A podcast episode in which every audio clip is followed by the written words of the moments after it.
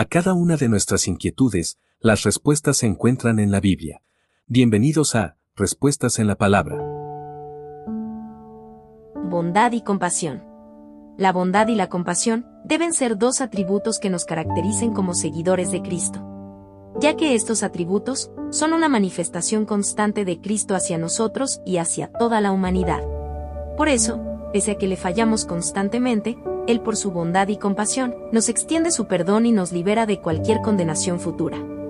De la misma manera como Cristo nos extiende su perdón, nosotros como sus seguidores debemos reflejar los atributos de Cristo en nuestra vida y extender nuestro perdón a todas las personas que nos lastiman. Asimismo, en el cuerpo de Cristo no debe haber enemistades, en su lugar debe reinar la amistad, la paz, la armonía y el amor ágape.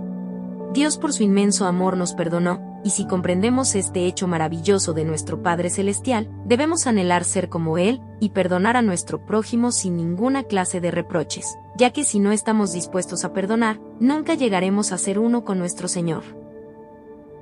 Efesios capítulo 4 versículo 32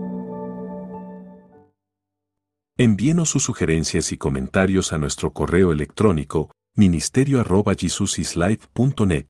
Este programa es una producción de Jesus is Life.